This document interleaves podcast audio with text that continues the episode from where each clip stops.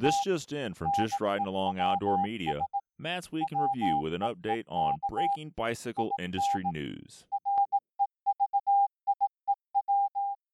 Hello and welcome to Matt's Week in Review, recorded on 6 23 2022. For those of you out there, it's my sister's birthday. Um, none of you probably know her, but it is.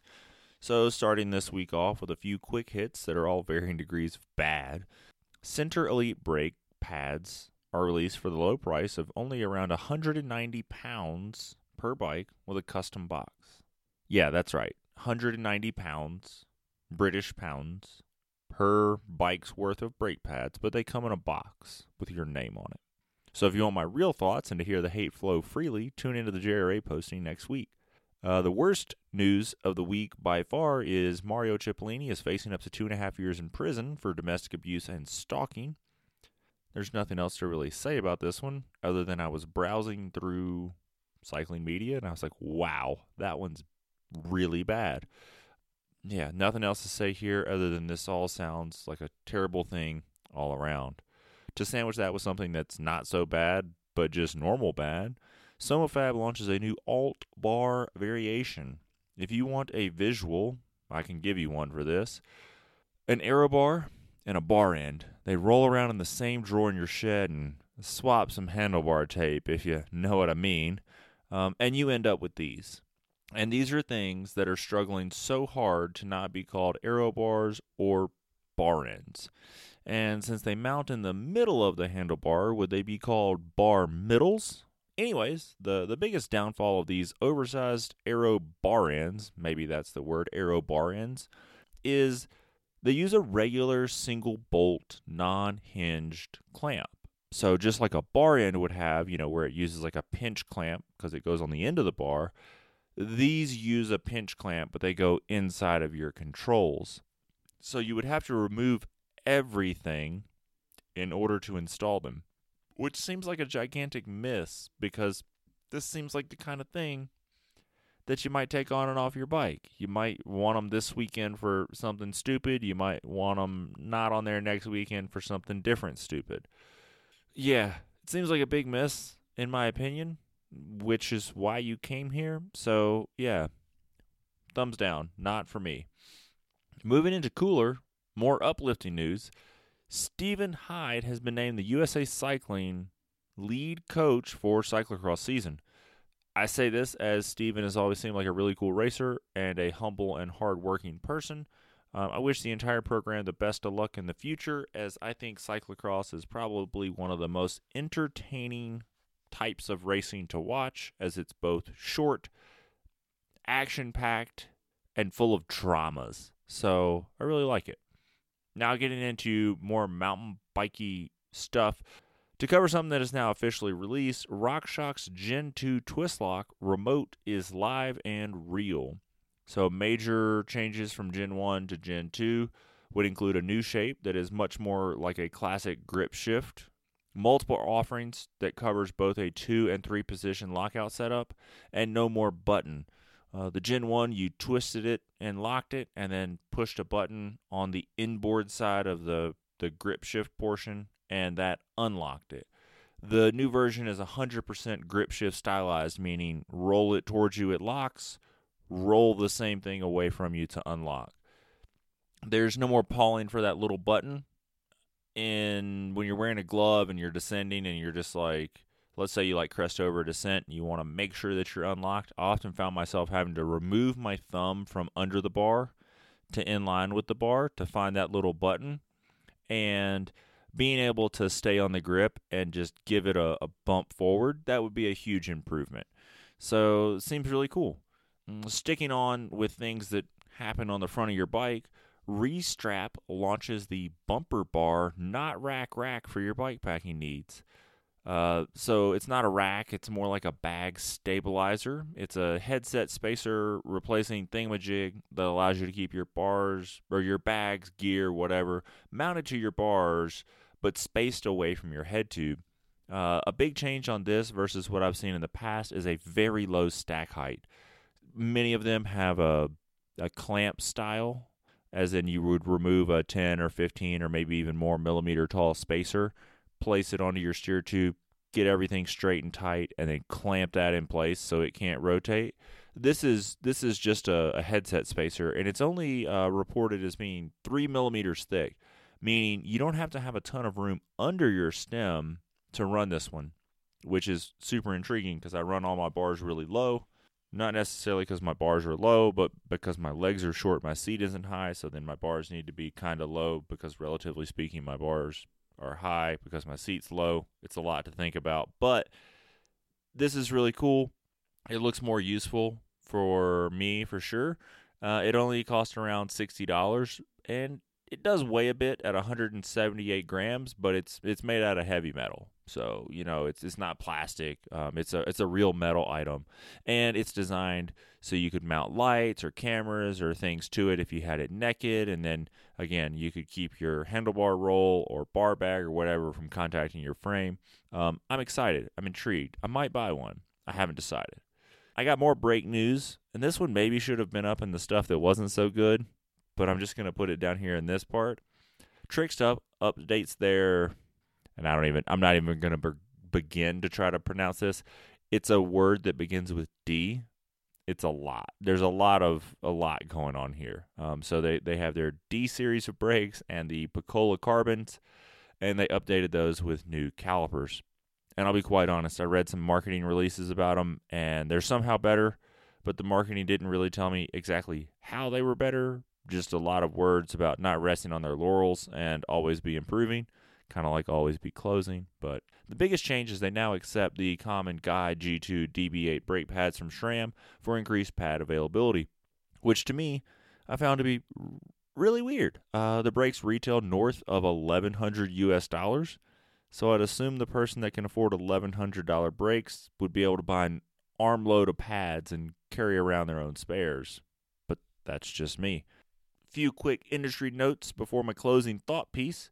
My first Colorado employer, Wheat Ridge Cyclery, has opened their second location.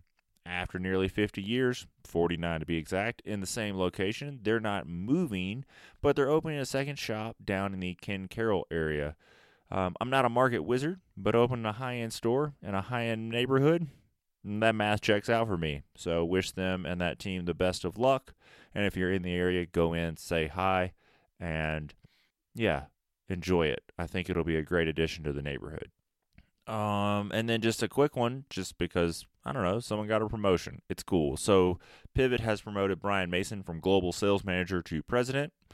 Not gonna make any pivoting jokes or any snide comments. Just congrats to Brian because, you know, good job. I'm sure that was a, a great thing, and a little public recognition always goes a long ways. Now, my closing thought piece is fueled by the release of the new 2023 Santa Cruz Hightower. This bike looks great.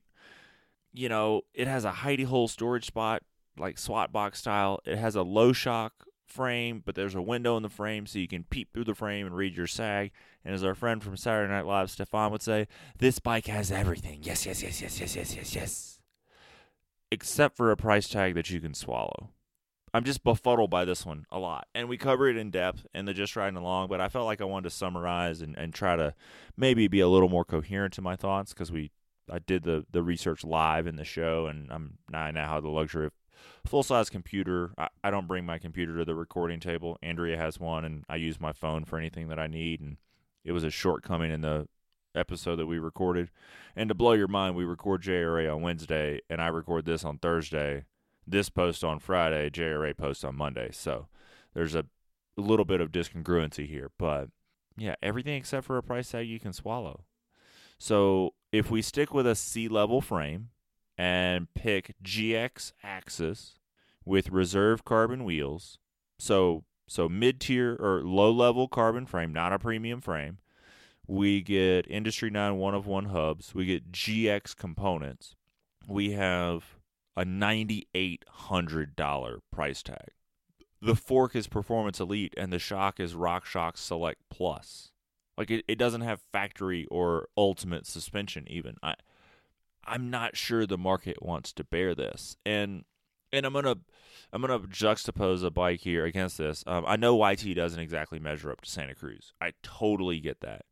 But if you handed me ten thousand dollars to spend tomorrow would I buy a GX bike with mid tier boing boings, or would I buy the YT Jeffsy Uncaged 6? At $9,500, it's $300 cheaper. It has RockShox Ultimate everything Ultimate Fork, Ultimate Shock. It has an XX1 AXS complete drivetrain. It has an AXS reverb. It has flight attendant. Flight attendant. I, I, I don't know. I, I wanted to yell that, and I didn't want to like blow your eardrums out. It has flight attendant. It's got robot everything, including fork and shock. It, it, it I know Santa Cruz is cool, but let's face it. Like most bikes get down the trail okay. Um, I know I've had my shortcomings with my YT, but I've also done a lot of really great rides on that bike. And if you wanted parking lot talk, you know, if you wanted a bike that like garnered some attention in the parking lot, roll up with robot shifting, robot dropper, AI control, boing boings on both ends. I mean, it, it, as far as parking lot talk pieces go, like this is a really cool bike, and and I know that not everybody's shopping for really cool, but if you again, if you handed me ten grand tomorrow, you're like, you can have a bike with performance elite suspension, a select plus or performance elite shock, select plus. I'm all out of sorts. The fork is performance elite. The shock is select plus. 90 points of engagements in the wheels. You know, if you if you're like we go ride this, like it'd be a fun bike. I just don't know that it's $9800 worth of fun when at $9500 you can have all the robots and all the coolness and and if, if you wanted me to go have fun tinkering with while also riding and, and, and getting settled in on a new bike, I'm going to go with the YT every time because I want to play with that cool stuff. And both bikes are going to party down the trail faster than I can ride them. And if you're like, oh, the flight attendant sucks, cool. I didn't write this one down, but like YT has a model at like 5200 that has alloy wheels and factory suspension. So, you know, you'd have you'd have another like four grand to play with if you wanted to put a GX or like an AXS upgrade kit and your own carbon wheels, and you'd have an extra drivetrain and wheels. So I just don't, I don't know that. I mean, obviously the market can bear it; it's doing it right, but like it just feels like a lot. So I, I don't know. Maybe I'm wrong. Maybe I'm jaded. Maybe after being out of the direct bike shop for this amount of time, I just don't get it anymore. Let me know.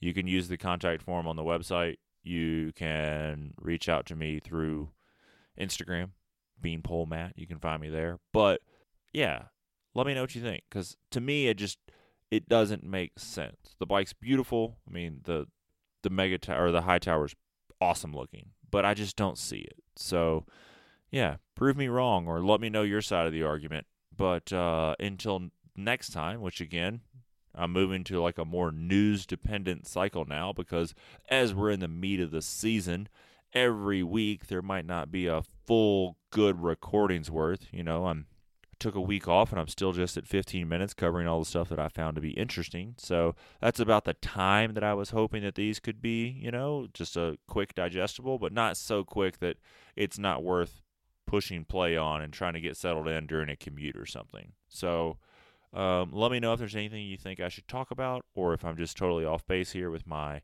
Hightower thoughts. But until next time, ride safe and have fun and enjoy yourselves.